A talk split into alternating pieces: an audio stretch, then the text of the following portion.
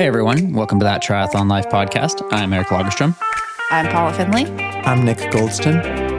Paula and I are both professional triathletes. Nick is a professional musician and just our very best friend, and also an amateur triathlete. And on this podcast, on this podcast, we uh, take a lot of questions from the audience. We talk a little bit about what we have going on in our respective triathlon journeys, and hopefully, you know, share some insights along the way. Okay, can I just start by saying I'm sorry. I'm just very excited about this weekend I just had where I was in Yosemite and had back to back long trail run days. Have you guys ever had this happen? It was like a, it was a bit, it was a lot for me. Only my right leg is very sore. My left leg is like kind of sore, but my right leg is very sore. And it's not like I hit it on something. It's like DOMS. It's delayed onset muscle soreness. Am I am I dying or has this happened to you? Nick, we've been doing triathlon for since it's the dinosaurs. Yes, it's happened. I just it's, it's so confusing. Like I was It could just be like running. a cambered trail, or maybe you have an imbalance and Yeah. it just gets Yeah. accentuated when you're running that long. Your right foot it was a little tender and you didn't even know it, so you were like braking super hard with the left, going downhill, like um, a So thousand many things. reasons. yeah. Bodies Uh, are it's- crazy, man. It's so hard for me to walk right now. It's really catching up to me. It's, whew. That's how you know I had a good weekend. Yeah, that was fun. What about you guys? We didn't get to talk much because I was out of service, out of cell land. Yeah. Uh, well, we're actually both pretty sore as well, but from doing a 40 minute build run loop around our house, mostly on asphalt. And yeah. So and a hard ride the next day. and a hard ride. Yeah, we we had a kind of a big little like this little mini intense weekend of training because we raced last weekend in Ibiza, and next weekend we're both racing in what do we even want to call it? The South. Yeah. I'm racing in Alabama. Paul is racing in Chattanooga, Tennessee. That's the South. So we tried to put in, we tried to cram in some training this weekend, and then we'll do like a little tiny taper starting Wednesday. So, what does that build run look like? What pace do you start at? What pace do you finish at? And how do you kind of think of it throughout it? Uh, this this one was a little unique because um, Paulo, our coach, actually he gave me paces anyway, like a prescribed starting pace, and, and then like an absolute speed limit. He didn't want me to go over, and uh, the starting pace was I think 340 per k, and I did 20 minutes at that, and then 15 minutes at something in the middle, and then five minutes no faster than 324 per kilometer. But we were doing it kind of on trails and stuff, so it was a little bit, Yeah, uh, the a little bit hard. we uh yeah we did it a little bit on i started on trail a little bit uphill and then ended up on a gravel road and then ended up you know kind of running down asphalt to finish and so there you you build in a little bit of uh wiggle room there depending and go a little bit by perceived exertion but i ended up doing yeah 340 or like 336 340 and then for the middle bit i was doing 330 and then hit like right at 324 for the last five minutes I'm curious about both of you. How often do you go above the prescribed maximum that Paulo gives you? Um, i don't occasionally. Are you pretty I, good I really about try it? to. I feel like Paulo doesn't give us a ton of guidance on like wattages and paces, so I feel like when he writes in an absolute thing like that, I try to You should respect it. listen. Yeah. Hmm. You That's too, true. Paula? Yeah, I mean, it was there for a reason because we're not we're racing next weekend. We don't want to go crazy and get really sore, and we just traveled. So, I think just overall being cautious. But sometimes, like for a build run, your effort can build, but your paces don't actually reflect the effort building. So. That was kind of the case for me because I was a little tired. It was like I felt like I was trying harder, but I wasn't necessarily getting much faster. So I think that's okay. I don't know. Trying not to get too attached to each individual workout. I was going to ask you about something that's really related to that is running in the trails. With Yeah. you have two two kind of variables there. You have trees that are affecting your GPS data, and then you have uphills and downhills that are affecting your GPS data.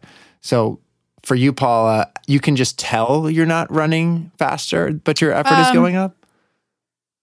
Yeah, I don't know. I think that the GPS are pretty accurate on the trails we're running on. There's not Okay. like heavy, heavy woods, but they're pretty non technical. They're just uphill. So yeah, I just kind of do it by effort. Are you checking your watch pretty frequently when you guys are doing stuff like that? Oh, only when it laps every K. I'll check it. Okay. Oh, I see. Yeah, it's so funny because for me, I'm looking every 20 seconds. At Really? Yeah. That's Yeah. crazy. That would drive me nuts. You need like we def you definitely need to have a, a certain degree of trust in yourself, and you know because you never know when the GPS won't be working or whatever, you know. So We Yeah. with the the screen that we both like to have is uh, like the average lap for the kilometer that you're in, the average pace. So if you've been running for 45 seconds, it's giving you the average pace you've been running for that 45 seconds, and that really helps smooth out. 'cause, Yeah, you could you could look down randomly one second and you're running two minutes per mile. Guys, I think we're tangenting really And hard t- on this. two seconds run. later, you look down and you're running five minutes per mile. Yeah. so then this weekend, you guys are racing in the South. We're both flying into Birmingham, and then my race is about 30 minutes south, and Paula's race is 90 minutes north. So we'll actually stay together first night in Pelham, which is where my race is. And then I think the next day, Paula will drive up to Chattanooga. So Eric can Oh, build my bike right. for me, and then Nice. we'll get we'll have two rental cars. Oh, it's like so we can spend some extra time together, babe. yeah, that too. Nice. It's a bit of a logistical, uh, you Challenge? know, gymnastics to get Yeah. this all worked out. But it is uh, my specialty now. I'm also a travel agent Yeah. as well as a triathlete. So. This this whole thing actually came together. We're, we're going to drop a, a hint here, but this whole thing came together because we're actually picking up something very special in Birmingham on Monday.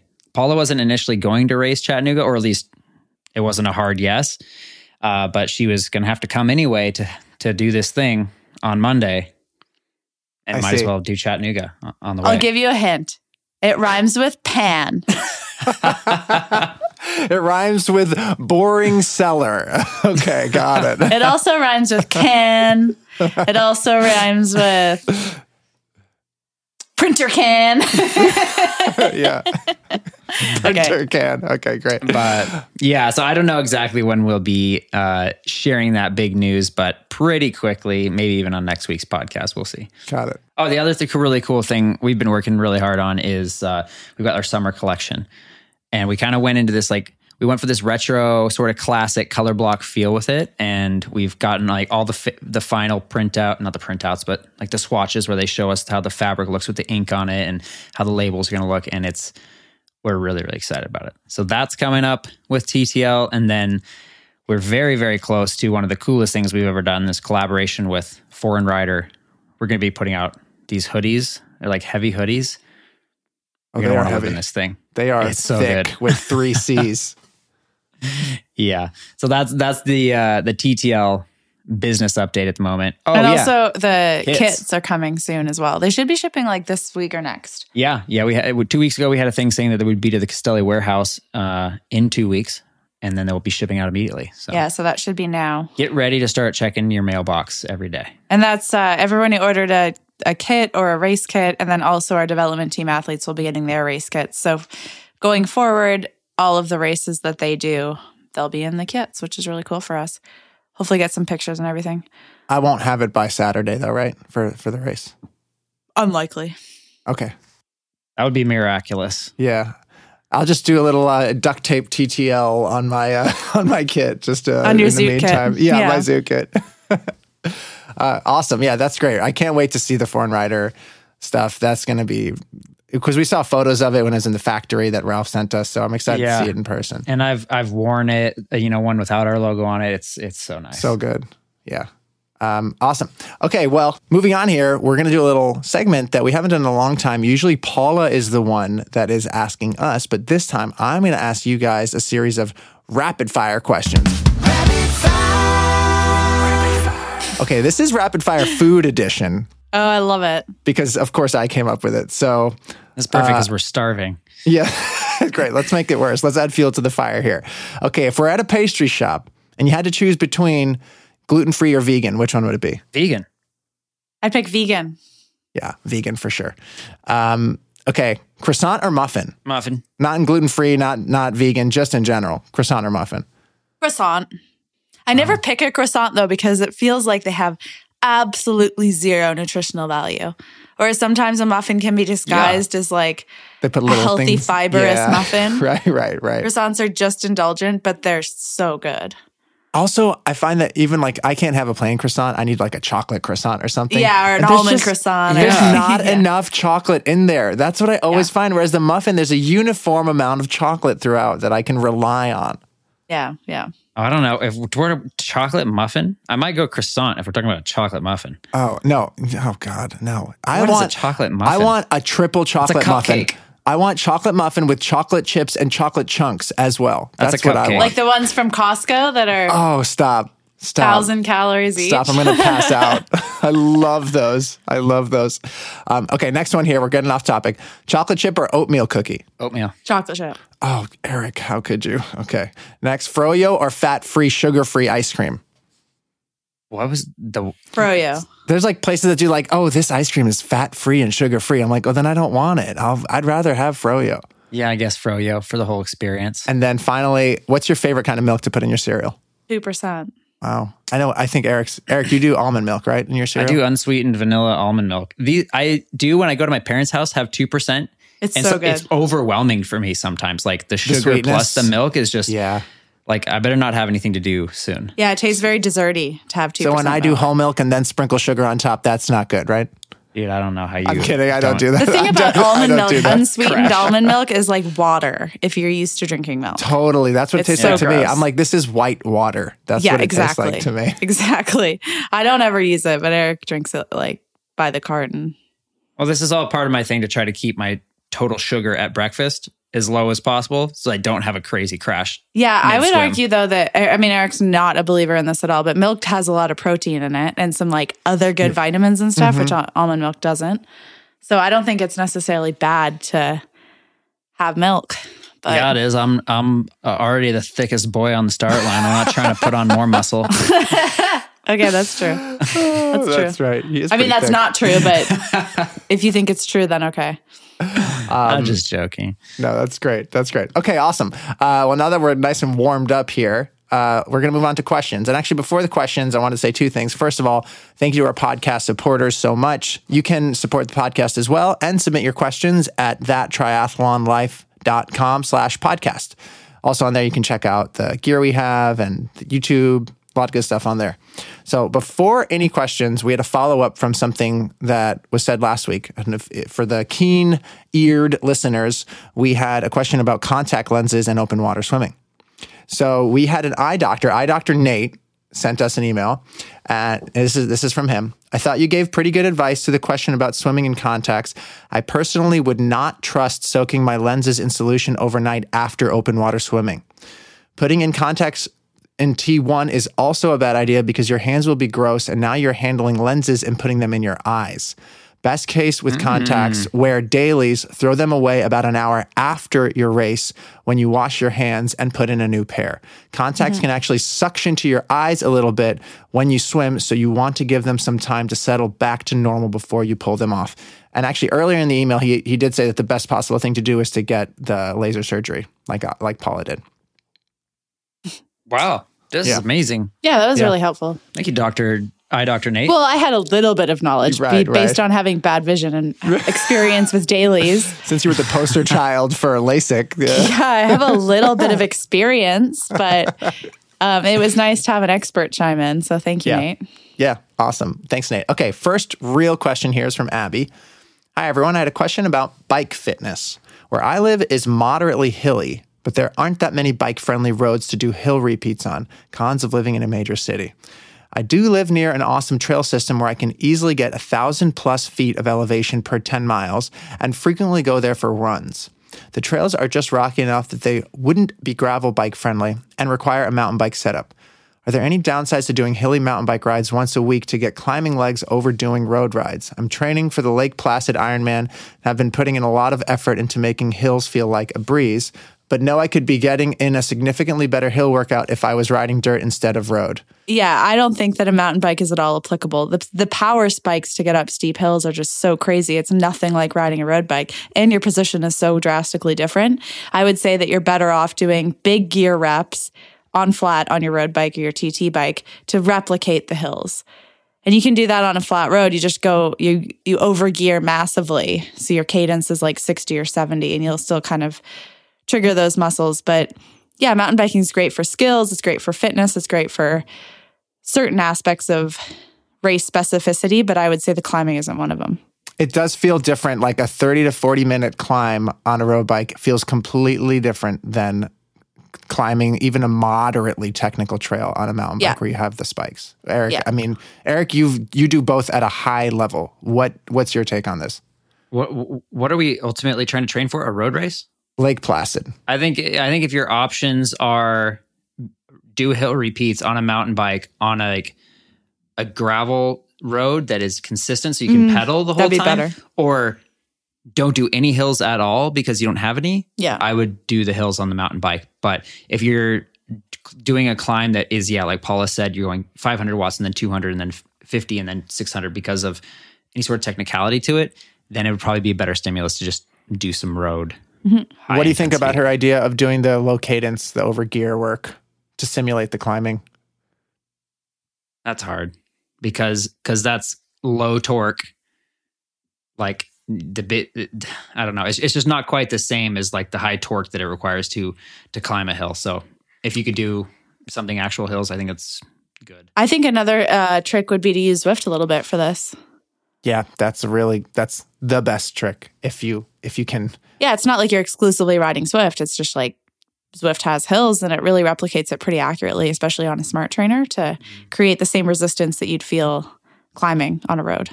I guess I guess the low cadence could if we're doing an Ironman, that's a little bit that's less of a high intensity level than if you were I don't know doing like a, a sprint distance race. So I think maybe the low RPM would probably be sufficient for hills in an Ironman. Okay, great, Abby. Good luck. Next question is from Kylie. I was wondering what you do for sunscreen on the really hot and sunny days to avoid getting burnt during the race. Do you use spray sunscreen very quickly and pray you didn't miss any spots? I was also curious about why all pros seem to wear tri suits with sleeves. I come from a swim background, so the sleeveless seem more natural to me. Thanks, Kylie.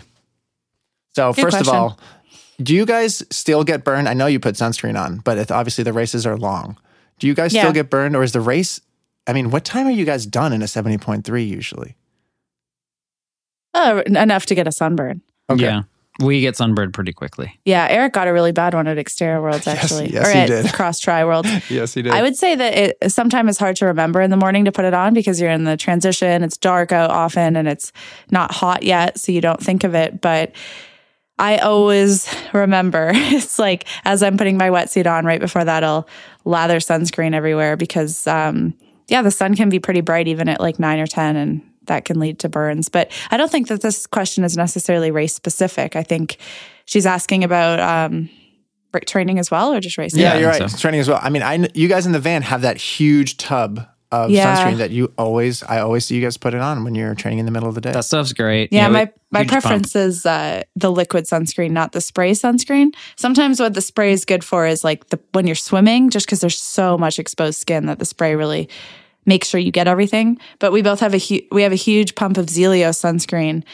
that we have at the door, and we have one in the van, and it's just really accessible, so you really never forget. And the the Zealios sunscreen is nice because it doesn't feel like sunscreen or smell like it. It's kind of just like lotion, and it's really effective. So we both love that product a lot.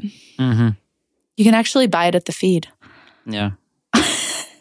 wow. Not kidding. wow. Very nice. Lionel wears a sleeveless tri suit sometimes. Yeah. Xterra Oh, yeah, that's athletes right, that's typically wear sleeveless. Yeah.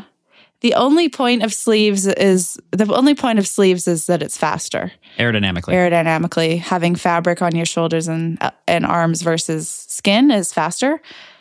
But if it's really hot or if it's just more comfortable for you to have sleeveless, it's not going to make the biggest difference in the world to have sleeves. So a lot you see Lionel a lot of the time. I think in St. George he wore sleeves, and then in um, whatever race he just did, where was it? in Gulf Florida, Panama Gulf City? Coast. He did sleeveless. So yeah, it's personal preference a little bit. So is the is the reason that the Xterra athletes don't do sleeves because they're not going as fast on the mountain bike, so they don't have as much of an Aerodynamics is- aerodynamic penalty. It's just so not a factor relative Right. to all the other components of that style of racing. So Yeah. better to be more slightly incrementally more comfortable Mm-hmm. and free of motion. Is yeah, that- and I, Cooler. I don't know. I've definitely like hit a tree with my arm with my sleeveless with my sleeved suit and like got a hole in it while racing Yeah. Xterra. So I don't know. It's and it's just a style thing too. But just the sleeves are not necessary by any means got it. For an got Xterra. it. for an Xterra. Got it. Cool. Um, okay, next one is nice and short for you, Paula. It's from Jack. Hello, me and my girlfriend are doing our first triathlon relay at Xterra Birmingham, and hope to see Eric there. Have the three of you ever done a relay, or would you consider one in the future? If you were to do one, who would do each leg? So we've talked about this before, but I, think was like, have, yeah. of course, I was like, of course, Eric would do the swim, and Paula would do the run, and I would do the bike. But that's the worst. That's the worst possible way. That's the slowest combination. No, I Nick, I think maybe especially for Xterra, I would swim, Eric would bike, you would run. Oh, I think in any triathlon, I would have to swim, even though I'm the worst swimmer. Like, what am I going to swim? Like five minutes slower? I'm going to bike like 30 minutes slower than Eric, you know? Yeah, but and, do you think you're going to run five minutes slower than me? Uh, I don't know. It's I hard just to say. I would imagine say. you're going to run so much faster than I could run. Like, is this a, is this an Olympic or is this a 70.3 or is it an Xterra? Yeah. That's that's tough. That's tough. I, let's say seventy point three, just because I feel like everyone understands that. But seventy point three, then Paula should definitely run. Olympic right. distance, I think that's a toss up. Yeah. Wow. Interesting. Yeah, interesting idea. God, that Nick, would be so Nick, funny. your strongest your strongest leg is the bike, but in a By relay far. of the three of us, you wouldn't do it. No, no, I wouldn't because Eric's we'd lose still lose so much time on the bike by me biking. Yeah. Yeah, that's an that's, interesting question. Uh, maybe thought. we should do one. I would like to do the swim just to get it over with and then watch you guys for the last two legs. Just have me have like a 20 minute lead on everyone and then everyone get it yeah, back to me while I'm running. I feel like crawling. we could make a whole, we could do a whole video series about this. Like, establishing the fastest possible relay team amongst us for an Olympic distance triathlon. So and we would have to do like, we'd have to do time trial in the pool. We'd have to do like Oh, I a love it. A little it. mini time trial on the bike and, you know, figure out the whole, that could be fun. I love it. Yeah. Could do some math. Yeah. It's really hard though, because like, as we've talked about on the podcast, Nick doesn't always race to the level that he trains at. No, but if I were to just do one sport, I think I could do a good job at the one sport. You're right. You're right. Like if it's yeah. just about mm. pushing 300 watts for an hour on the bike, I yep. probably could do that by itself. That's true without running after. Okay, yeah. good point. Mm. It's the it's the whole thing together that's a disaster. Which is I'm trying to I'm trying to make it work this weekend. That's the idea. yeah, idea. it'll be better this weekend. Anyway, these people will be in Xterra. It sounds like, right, Eric? Yeah, I will be there. Cool. Come say Maybe hi. See Eric. Yeah, awesome. Um, next question here is from Bella. Hey, Paula, Eric, Nick, and Flynn. Like lots of TTL Nash, swimming is my least favorite and weakest leg. I feel like my legs just sink. I'm often faster with a pull buoy than I am swimming normally. I was wondering if you guys do much kick in your sessions. I avoid kick as I hate it and I feel like I'm barely moving. If so, what would you guys say the split is on a regular session between kick, pull, fins, paddles, and swim? Thanks so much and best of luck for the season ahead. So, when Bella's talking about kick, she's talking about using a kick board and not using yeah. your arms, just using your feet to propel you. So, I've yep. seen you guys do some of this. How, in a 4K workout, how many yards are, or meters are you doing just kick? like two to 400 meters, maybe. Yeah. And grouped together or split up between the swim somewhere? Grouped, grouped together. And we don't kick every single workout.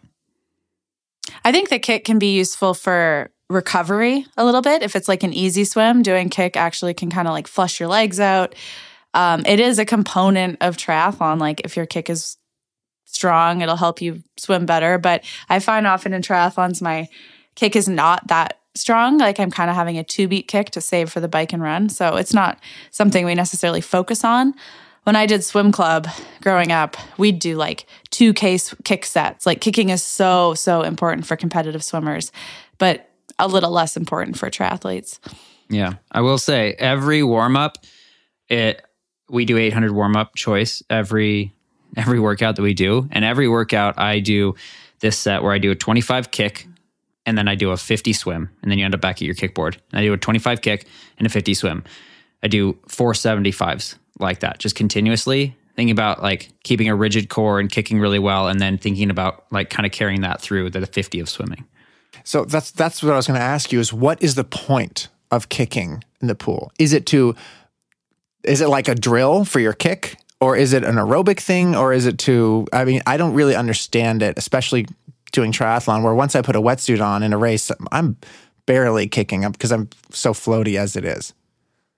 I guess if you were going to relate it to using a wetsuit, then kicking is just challenging to propel yourself that way and have a rigid core and be on top of the water and all the things and not just sink. So I think that's it's helpful for that. Similar to think like doing head up drill or sighting. Like Uh, you definitely, definitely need to kick a little bit every time that you sight. Yeah. So just general strength. Yeah, that's interesting. Um, and what would you say? What about pull and fins and paddles? How often do you? You guys never use fins, right? Uh, we'll occasionally use fins, but Not really. But I think this is a good much. question because a lot of these times the, these tools can be kind of used as a crutch because they're easier. But I, I think that they're good in moderation and with intent and purpose. And a lot of people use paddles and pull buoy too much. And I think I became a better swimmer, or at least a better swimmer in triathlon when I didn't use toys as much and really focused on doing Ah. all my sets swimming, sw- swimming, swimming, unless it was like a specific strength swim where you're pull paddles for a lot of time and the coach our coach prescribes it. But for example, if he prescribes a set that's supposed to be swim and you put a pull buoy in because it's easier, that's not doing you any favors. So Right. Yeah, follow follow the guidance of a coach, but don't overuse those tools just because they might bring your heart rate down and your perceived effort down. So to answer Bella's question, maybe use paddles for two to four hundred of your 4K workout. It's not even that. no. It's like one workout a week, you'll use them for like 3K. Uh, It's like you're lifting weights. yeah. Got and then it. on a hard swim day, you're not using them at all because you're doing intervals that are swimming. So it's more splitting it up by day. I had the sensation today in the swim that was kind of interesting. That I, I swam. It was like it was hundred hard, hundred hard, two hundred with paddles at that same hundred pace. And when I took the paddles off, I had uh, obviously they're great for building strength, but I also felt like since my hands were moving through the water quicker because I didn't have paddles on there, my brain was trying to compensate by using more of the surface of my forearm and like bicep to grab more of the water. Is that kind of an intended point of the paddles, or is it really just about building strength? Don't worry about technique, just build that like arm and shoulder strength. I'm going to guess that was more of a sensation than an actual thing, just because you took the paddles off and your hands feel like you're swimming with Like nubs. toothpicks, yeah. Yeah. yeah, yeah. Uh, but no, more more the point of the paddles is to just build strength without necessarily getting your heart rate skyrocketed because your turnover is super high and you're kicking really hard and all of this stuff. Right. Depending on the paddle, though, like some some paddles are actually shaped in different ways, and our coach actually like 3D prints paddles that are certain shapes to try to get us to pull and have technique effects as well. More for people that are weaker swimmers like me, more than Eric, but um, there's definitely types of paddles that can actually be corrective in a stroke, more than strength focused. Wow. That's But cool. that's a whole rabbit hole. That's a whole Yeah. rabbit hole. Yeah. Yeah. Cool. Cool. I love it. I love it. The toys help me a lot. They keep me entertained in this swim. yeah, that's so- the thing, Nick. That's yeah. not what they're for. That's why we call them toys and That's not why I come to the edge of the pool. I have my leopard fins, my pull buoy, my giant Yeah. paddles, my snorkel. I got it all. Not leopard fins, they're stripper flippers. Stripper flippers. I'm so sorry. Yes, of course. I totally agree that makes it more manageable to swim. So if you're either gonna if you're gonna not swim without the toy, Right. like it's better to use Yeah. the toys. But Right, right. Cool. Um, okay. Next question is from Daniel. Love the podcast and following along your adventures. I have a question regarding bike tires for training. I do all my bike training outdoors on local river trails. I train by power and this year have started to train using gravel tires on my road bike. I don't ride gravel, but I just find the gravel tires to generally be more durable and much cheaper. The gravel tires I use are now half the price of the tires I used to use. And since I train by power, I don't think there'd be any issue, but just want to get your opinion on this. So, Daniel's question is he's just going to be going slower with those tires. He's not racing on those tires and he's going by power. Is there any downside since they're also cheaper and probably more puncture resistant? Nope, you're just going slower. Yeah, that's kind of a, a, a nice little hack. It feels like you're going to Yeah, go slower and safer, I guess. Uh, no, but that's part of the reason we ride our gravel bikes a lot, even if we're going to ride even just a teeny little section of dirt. It's really soft riding. You can push very consistent power. You don't have to be going that fast. It's no, I don't see any, any downside of it, to it unless you were going to be doing some technical cornering and stuff. In which case, a nicer tire is just going to handle a lot better and feel nicer. It's kind of like the same reason why we do a lot of our intervals going uphill. It also is a little easier to put out power, but you just don't have to go as fast to get that power output out, right? It's just another Yep. version of that. Requires a little less focus. Yeah, cool. Uh, next question here is from Liam. Hi, Eric, Paul, and Nick. My name is Liam, and I'm 16 years old. I'm just getting into triathlon. I've been cycling all my life, but swimming and running have been a bit of a learning curve. My question is how do I come up with a training plan so that I am getting more out of my workouts and balancing endurance versus sprint workouts instead of just going out for a long ride, swim, or run with no purpose every single time? Thank you and love all you guys do for the podcast. Super informative, and I gain a lot from it. Liam.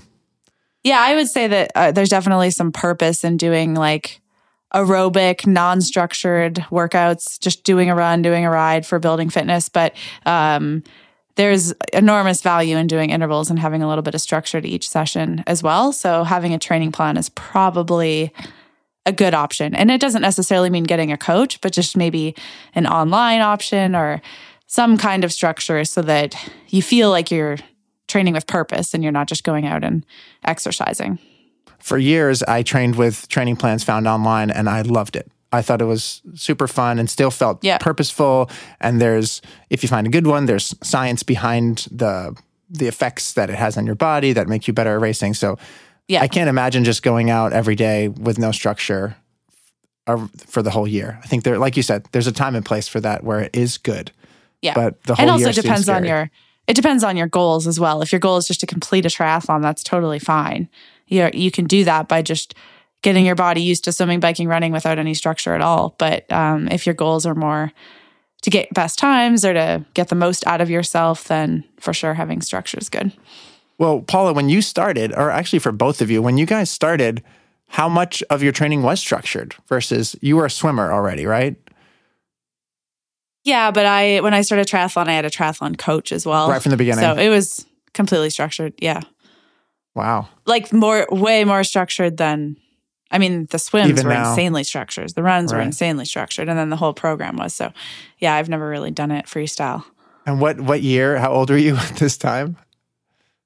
Uh I was it was like 2006 that I did my first race. So Were you like 17, yeah, 16, 17. 16, 17? Yeah. Yeah. Yeah. That's not fun. not that young for doing my first triathlon, you know? Although I'd been training long before that. Yeah. I was still just like plucking away at the guitar when I was 16 or 17. I certainly wasn't doing Yeah. very structured training with a. But who was your coach? Was like, did Canada, did the country of Canada find you this coach? Uh not at that point, but Okay. eventually. Yeah. Cool. Cool. And Eric, do, when you first started training, was your how structured was your training? I mean, when you started racing, you just kind of you already swam, right? And you ran cross country. Uh, no, I, cross country came after I started triathlon. I started doing some cross country to train for triathlon.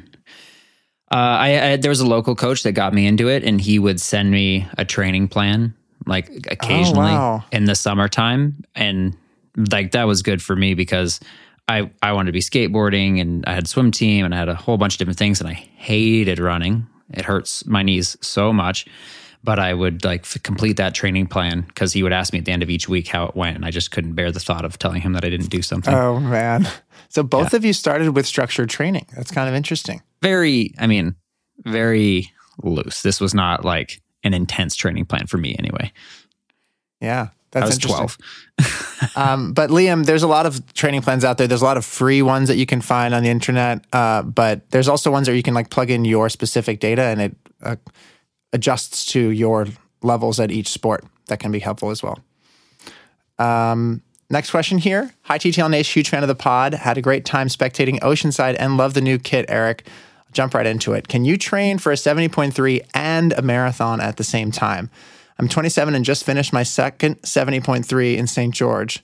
I'm racing New York City Marathon on November 3rd. It will be my first ever marathon. Toying with the idea of racing Indian Wells just one month after. Ideally, Ironman would be my A race since I raced it last year and I'd like to PR this time. So, what do you think?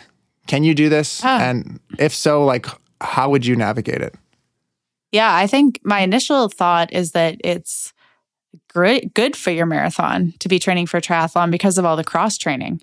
And you often see triathletes that go and try to do a straight up run race run slower than they would in a triathlon. You just get so much fitness through the bike and the swim with less impact that your injury risk is minimized and it's just like you're still training your heart as you're doing those other activities. I would say that just making sure you get in adequate long runs so that your legs can withstand the pounding of a marathon. But I definitely think it's possible to train for both.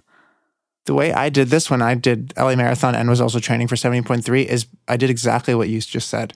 I did Ah. all the 70.3 training, but I also did the progressive long runs each week where I would they'd add a little bit of miles or, or subtract a little bit each week. It worked fine for me. Do you feel like I should have added even more running on top of the 70.3 specific training? Yeah, probably. I, I don't think you can. You could probably have a slightly better marathon if you just trained for a marathon. You probably have a slightly better triathlon if you just trained for the triathlon. But I think you can get really, really close. And like Paula said, potentially avoid some injury. So, um, yeah, I don't know. You could have maybe pr- built into those long runs a little bit of race specific speed somewhere in there, like Hmm. made them a build run or something like that. If you wanted to just get some more time at the marathon pace. I wonder if like a 70.3 run split would be about the same pace as your open marathon pace. That's what people say. People say, like, for a triathlon, what you race in a sprint, your pace should be what you race a 10K at open 10K.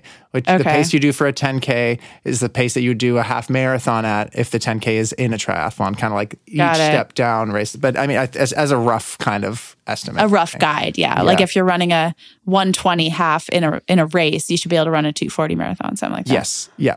Okay. Uh, right. Right. So maybe the paces aren't that different after all. Yeah, I just I like the idea. I think it's totally possible to do this. I'm just curious, like how much you would modify the 70.3 plan to fit the marathon. And I think like you could get pretty specific with it, but it's so much volume as it is that it probably is probably is great and keeps you healthy. Yeah, I would also say that the order that this happens in is probably a good thing. Like after you do your marathon, take like two weeks with barely any running and just really focus on the swim and the bike. That's just my initial thought. I don't know if that's a good idea, but um, you'll be needing to recover from the run Yeah. anyway. Yeah. Yeah. Yeah, that's cool. Well, good luck. That that sounds epic. Um, next questions here are from Natalia. First one is you guys recently trained at altitude. I'm moving into an Ironman block for Lake Placid, but I'll be in Breckenridge, Colorado for three weeks, and I'm wondering how I should adjust my power. Uh, Breckenridge is at 9,600 feet. My zone two endurance watts are about 180 to 190. Sweet spot where I like to do some longer intervals are about 230. How much lower? Really? Are they a pro? Yeah, sweet spot at 230. That's that's nice. Good for you. Um, how much lower should I expect my power zones to be? Way lower. Um, Yeah, so I looked this. I do you guys remember in uh, when we were in Flagstaff and I did that ride with you guys and I like I did it was like it was a lot of power for me up that one like seventy minute climb. So Yeah. I texted uh, Jonathan Lee and asked him because he's like all sciencey about this stuff, and I asked him like what roughly that would correlate to in uh, at sea level, and he sent me a chart. Of like all of like what it's like at different feet. So I looked, I, I went back to that chart. Thank you, Jonathan. And uh, it's between 79% and 84%, uh, depending on how acclimated you are at 10,000 feet. So you would just, you know, take your 230 and multiply it by whatever 0.79 or 0.84, depending on how acclimated you are. And that should give you a rough idea of what you should be holding at that same thing. And I think it's important to know that different bodies deal with altitude in different ways. Some people Yeah. are way better and some people are way worse. And I might say that that's the case once you're acclimated to it. Like I wouldn't just go up to Breckenridge, which is crazy So high, high. 2,000 feet higher than Flagstaff, which is already crazy high. Yeah. And uh, just like take your watts and multiply them by whatever and make new watts. it's it, like yeah. Right, go by right, right, feel. right. Don't even look at your power meter. Like when we got to Flagstaff, we were doing super, super easy stuff. And to the point where I didn't even want to look at my pace or my numbers just because it's important to keep it easy and go a little bit feel based and listen to your breathing and be a bit intuitive about it instead of looking at be like, okay, I'm doing an aerobic ride. Usually I do 180. Today I'm doing 146. You know, it's like that's not how it should be. But Oh, right, right, right, definitely right. they're going to be lower and be okay with that. Don't try to push up higher and like against what your watts would be at sea level. Otherwise, you'll just burn yourself out and fry yourself, especially when you're that high. But it can be a really useful tool to be up there for three weeks. I think that's really a good period of time before coming down to race. Um, I was worried after we spent time in Flagstaff that I'd lost like kind of my top end watts because I hadn't really been training that up high. But I came down to Ibiza, felt great, did a workout yesterday here, felt great. My watts were still good. So it, don't let it freak you out when your watts are lower. Um, you're getting benefits in other ways.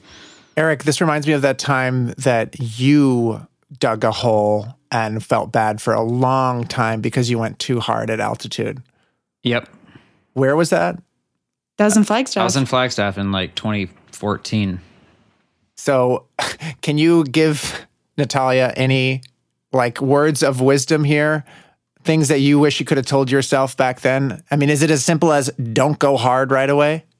I feel like you just cannot go too easy ever.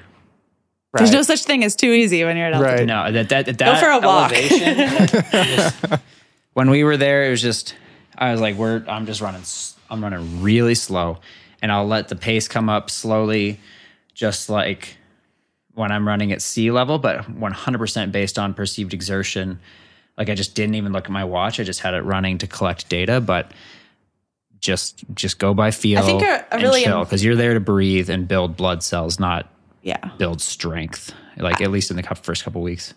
A good way to do this is to train alone or don't train with someone that's going to Yeah. push the pace, half step you, and make you get out of that that zone. Yeah, even though we were there in Flagstaff this year with the squad, uh, most of us we didn't do that many non uh, like the workouts, the the key, the quality sessions. We did pretty much all the non quality sessions by ourselves. Rarely did we link up, and everybody was very cool about, hey, I just need to go out and do my own thing at my own pace, and no worries. That's that's, that's the time that training with other people can actually bite you in the other direction. Because of course it's a great tool to push yourself, but sometimes it's like you're saying that Yeah. can be counterproductive. It the fatigue really stacks up quick. And then the second question Natalia had here was uh, for me: Are you planning on doing any Ironmans this year? Followed you the entire day during Ironman Wisconsin on my tracker, and I felt so bad for you that the day turned out so unlucky. Hope you'll try again. Uh, I'm I'm gonna see what racing on Saturday is like. I'm doing my first seventy point three in like two years, and depending on how I feel on that run, uh, how my injuries feel on that run, I'm gonna kind of go from there. But I I would really like to. I really really really would like to. Uh, next question here. Hey, Eric, I'm headed to Chattanooga 70.3 next week. Packing my bike up into a bike box, Alan. I don't have a bike stand to use when I get there. Are there any pro tips or hacks to putting the bike together without a stand? For example, put wheels on first, then adjust the cockpit and derailleur and chain, etc. He's using a bike box Alan. That Yeah. one's tricky It's I not tricky. That bike case requires like no disassembly. Eh? Really? You got to take the Yeah, bars just in the bike right? box Alan, you like just plop it in. I don't think you can leave your arrow like your arrow Maybe bars your and your extensions. Yeah. and your base bar. I don't. Can you leave your base bar on with that? Yeah, you can. Yeah. Okay. Uh, the reason that I said it was tricky is because you can't. W- what I do with our Scicons and with the Thule bag that we have is I leave the the bike like sitting vertically, w- still strapped into the case or whatever, As you put the bars on. with the through axles in Yeah, as I yeah. attach the bars because that's very fixed and steady that way. Yeah. And then the last thing I do is put on the wheels versus having the bike sitting on its tires and its and everything and like the ability to like swing around as you're trying to attach the handlebars. yeah, I think the best thing to do here would be to put the wheels on first and then deal with the aero bars when it has a base that are the wheels. Yeah. You don't need a bike stand though. That's that's overkill. I mean, I mean, it's nice to have one, but Yeah, we don't travel with one. There is a Thule case that actually like kind of comes with a built-in bike stand. ours have that. Yeah, it's very cool. It adds some weight to the whole contraption, but it is really cool. We have so many bike bags. Uh, they all have pros and cons. And different ways to put the bike together. Yeah, everyone asks me like, "What's the best bike bag?" and there is no one answer. We actually had a question about this that I didn't use, but I was curious what you guys think about this. If your bike breaks in the in the airplane, what's the course of action to take? Is that just oops and the bike is done? That's it? Do you contact Yeah. the airline? Uh, they're never going to do anything. Yeah, I don't think they would do anything. You contact your insurance company maybe and see if they'll have mercy on you. But What do Eric and I do? We're spoiled rotten, and we we email Specialized. but uh, there are um, carbon repair companies out there that I've used before um, in this exact situation, actually, when I couldn't get a new bike frame. And for whatever, a thousand bucks or 500 bucks, they can actually, you know, carbon's basically like paper mache. And they'll sand it down and put on more carbon and, and the thing. And it might not be the prettiest, but it works. Yeah. Oh, interesting. Cool. Um, so yeah, you can just and I, our bag that we use, Paula, too. It like it really locks in there, and it's not hard to build it up from there. But you don't have to take anything off of our bike when we when we use that Evoc case. Evoc Pro, yeah. It does have its downsides. We won't get into it. Last question here uh, is from Allie. Hi, Paula, Eric, Nick, and Flynn. Love the podcast and I'm inspired by all of you. Special shout out to Paula. I really admire how you've persevered with the sport and through injuries. Takes a lot of courage, grit, and grace. Uh, I didn't grow up swimming and I'm seeing consistent progress. However, there's not much difference between a fast 200 and a fast 400 or even a 600. Should I be concerned about my lack of speed or just keep hammering the longer efforts since tries are not 50 sprints? The the only context I care about is uh, what it, what what distance is he racing? 70.3.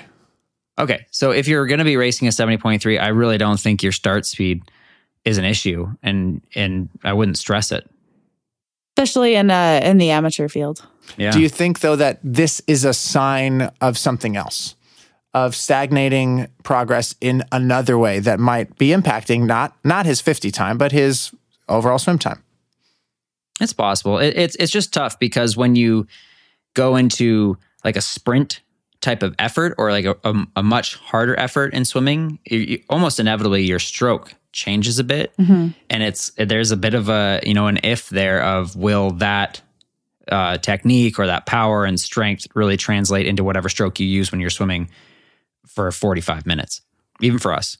I would almost say like what you could do instead of doing like three 500s is you could break that into 50s or 75s and just try to swim maybe one second per hundred faster than you would be doing for that if you you know if you were doing it by 500 so you're not completely changing your stroke but you're getting a little bit more speed. And you're you're getting a little bit more rest at the same time and just really holding like good strong technique together. I think a lot of the point of doing 50s or 100s or like breaking things up is that when you do get that reset at the wall, you will push off with better technique and fresher, you know, overall sensations versus doing a 500 or 1000 straight. You are going to break down mechanically and maybe enforce some bad habits. So it's one of the many reasons that we do fast 50s, we do hard hundreds, we break up our sets, um, and we're not just going to the pool and swimming a 1800 meter hard every day to practice for a triathlon, you know? yeah I can't help but feel like if your 200 and your 400 pace are the same, I just feel like, are you digging deep enough for that 200? That's kind of what I'm. Is that a wrong assumption to make? I mean, there are definitely days where that would be the case for me due to fatigue. but yeah, I don't know. Maybe maybe you do just need to like do some actually do like 350s on the 2 minutes and just really try to get in in connection with like maximum effort. I do think that, um, Just what, test the theory. yeah, some of our Ironman friends, when we would do like fast 25s or fast 50s, mm-hmm. you would watch them come into the wall and their stroke rate was barely different than if they're warming up. So I think stroke rate has a lot to do with this. And a lot of the times ah. people don't know how to turn their arms over that fast or they just don't think about it. So for a ah. 200, your stroke rate should be higher than a 400. Um, that'll naturally increase the effort and increase the speed. But I think like tempo trainers that you put in your swim cap could be helpful for this, just to like tick, tick, tick, tick, so you know and you're encouraged to have this uh, higher turnover. It's tough because just having higher turnover in the water it is a neuromuscular thing. It's, it's not always just like, oh, just move your arms faster, Right, right, right. you know? Yeah, Like- it takes some practice and some patterning. And it also could create bad habits like slipping through the water so you're not actually pulling. And eventually you want to be able to have the higher turnover while effectively pulling water, which will make you go faster. But it's it's definitely a a learning curve. Swimming's tricky. Yeah. Swimming is hard. No kidding. No kidding. um, well, yeah, there you go, Allie. I don't. It sounds like it's not the worst thing in the world, but that's some good advice. It's something you little- could work on for sure. Yeah. It's just because yeah. it's like fun. yeah. Swimming sucks. Here's the thing you can work on that involves doing 25s. Fun. Totally. Isn't that what Yeah. swimming is about? Like, just distract yourself from the fact that you're doing all this swimming in some way or another. Yeah. Yeah. Cool. Um, well, those are all the questions we have for this week. I'm still on such a high from trail running this week. And this is my unsolicited advice this week trail run in beautiful places. It's just going to make you love running so much more. Do you guys have any unsolicited advice for our listeners this week? I would second that. I'm always in a good mood after a long trail run.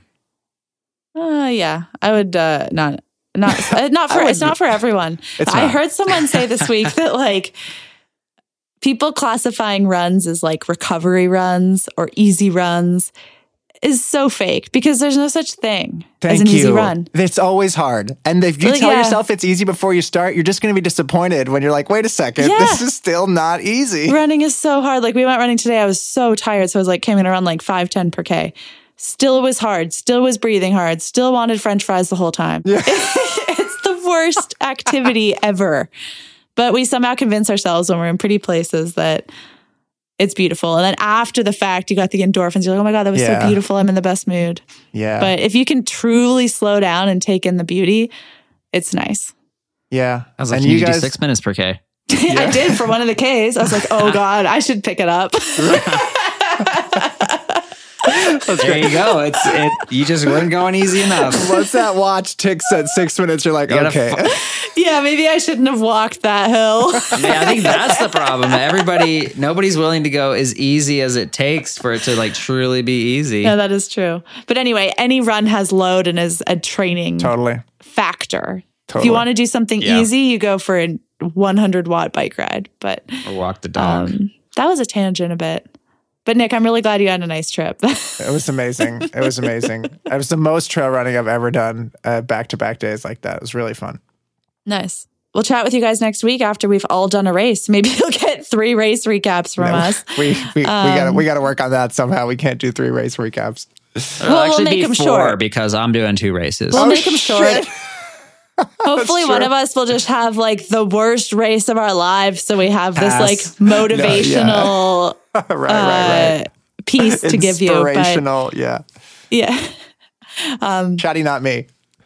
Yeah, but uh, Nick and I, you'll be able to follow on the Ironman tracker. I think Chattanooga actually has a live broadcast, so you can oh, cool. follow along with that. It's a women's only pro race, so no Lionel Sanders, no Sam Long, but uh, there'll be a good show on the women's side. And then Nick, you'll be on the live tracker. Yep. And we'll try to figure out how how you can follow Eric's race too, and post that on our Instagrams and stuff. You probably can't. Eric, when's Oh, the last time you raced back to back days? Yeah, to explain that. ITU. Uh, ITU days with uh, mixed relays. So it's a short track and a long track mountain Yeah. bike. That's what he's doing. So if you watch uh, cross country mountain biking, like you know Nino Schurter and Kate Courtney and that kind of stuff, they have started doing these short track events in conjunction with the main event. So the athletes get two chances to race, two chances to make some points when they've traveled all over the world to get to you know Nova Miesto or wherever. And Xterra is starting to do that as well. So Saturday will be the regular Xterra distance, kind of Olympic distance ish, and then on Sunday they're having a short track race, which is it's like a 400 meter swim, a 6K bike, and a 2K run. So maximum effort, really short course. It'll probably be almost cyclocross style with really short laps. And I don't know. What be wild. percentage of the athletes do you think? Uh, do you have any idea how many are doing both days? Uh, they they, tip- they limit the short track to 20 athletes, but last I checked, the start list uh, for the main race only had 20 athletes. So I think So maybe everybody will hundred do it. percent. Okay. Yeah, why wouldn't Yeah. you do it? Why wouldn't you do it? They limited it to 20 just because I think of the congestion of getting to the first buoy and just whatever, and also as a reward to the top athletes from the main event. Ah, yeah, got it. Cool. Cool. All right. Well, thanks for listening, everyone, and have a great weekend of training. Uh, we'll chat with you next week. Bye. Later.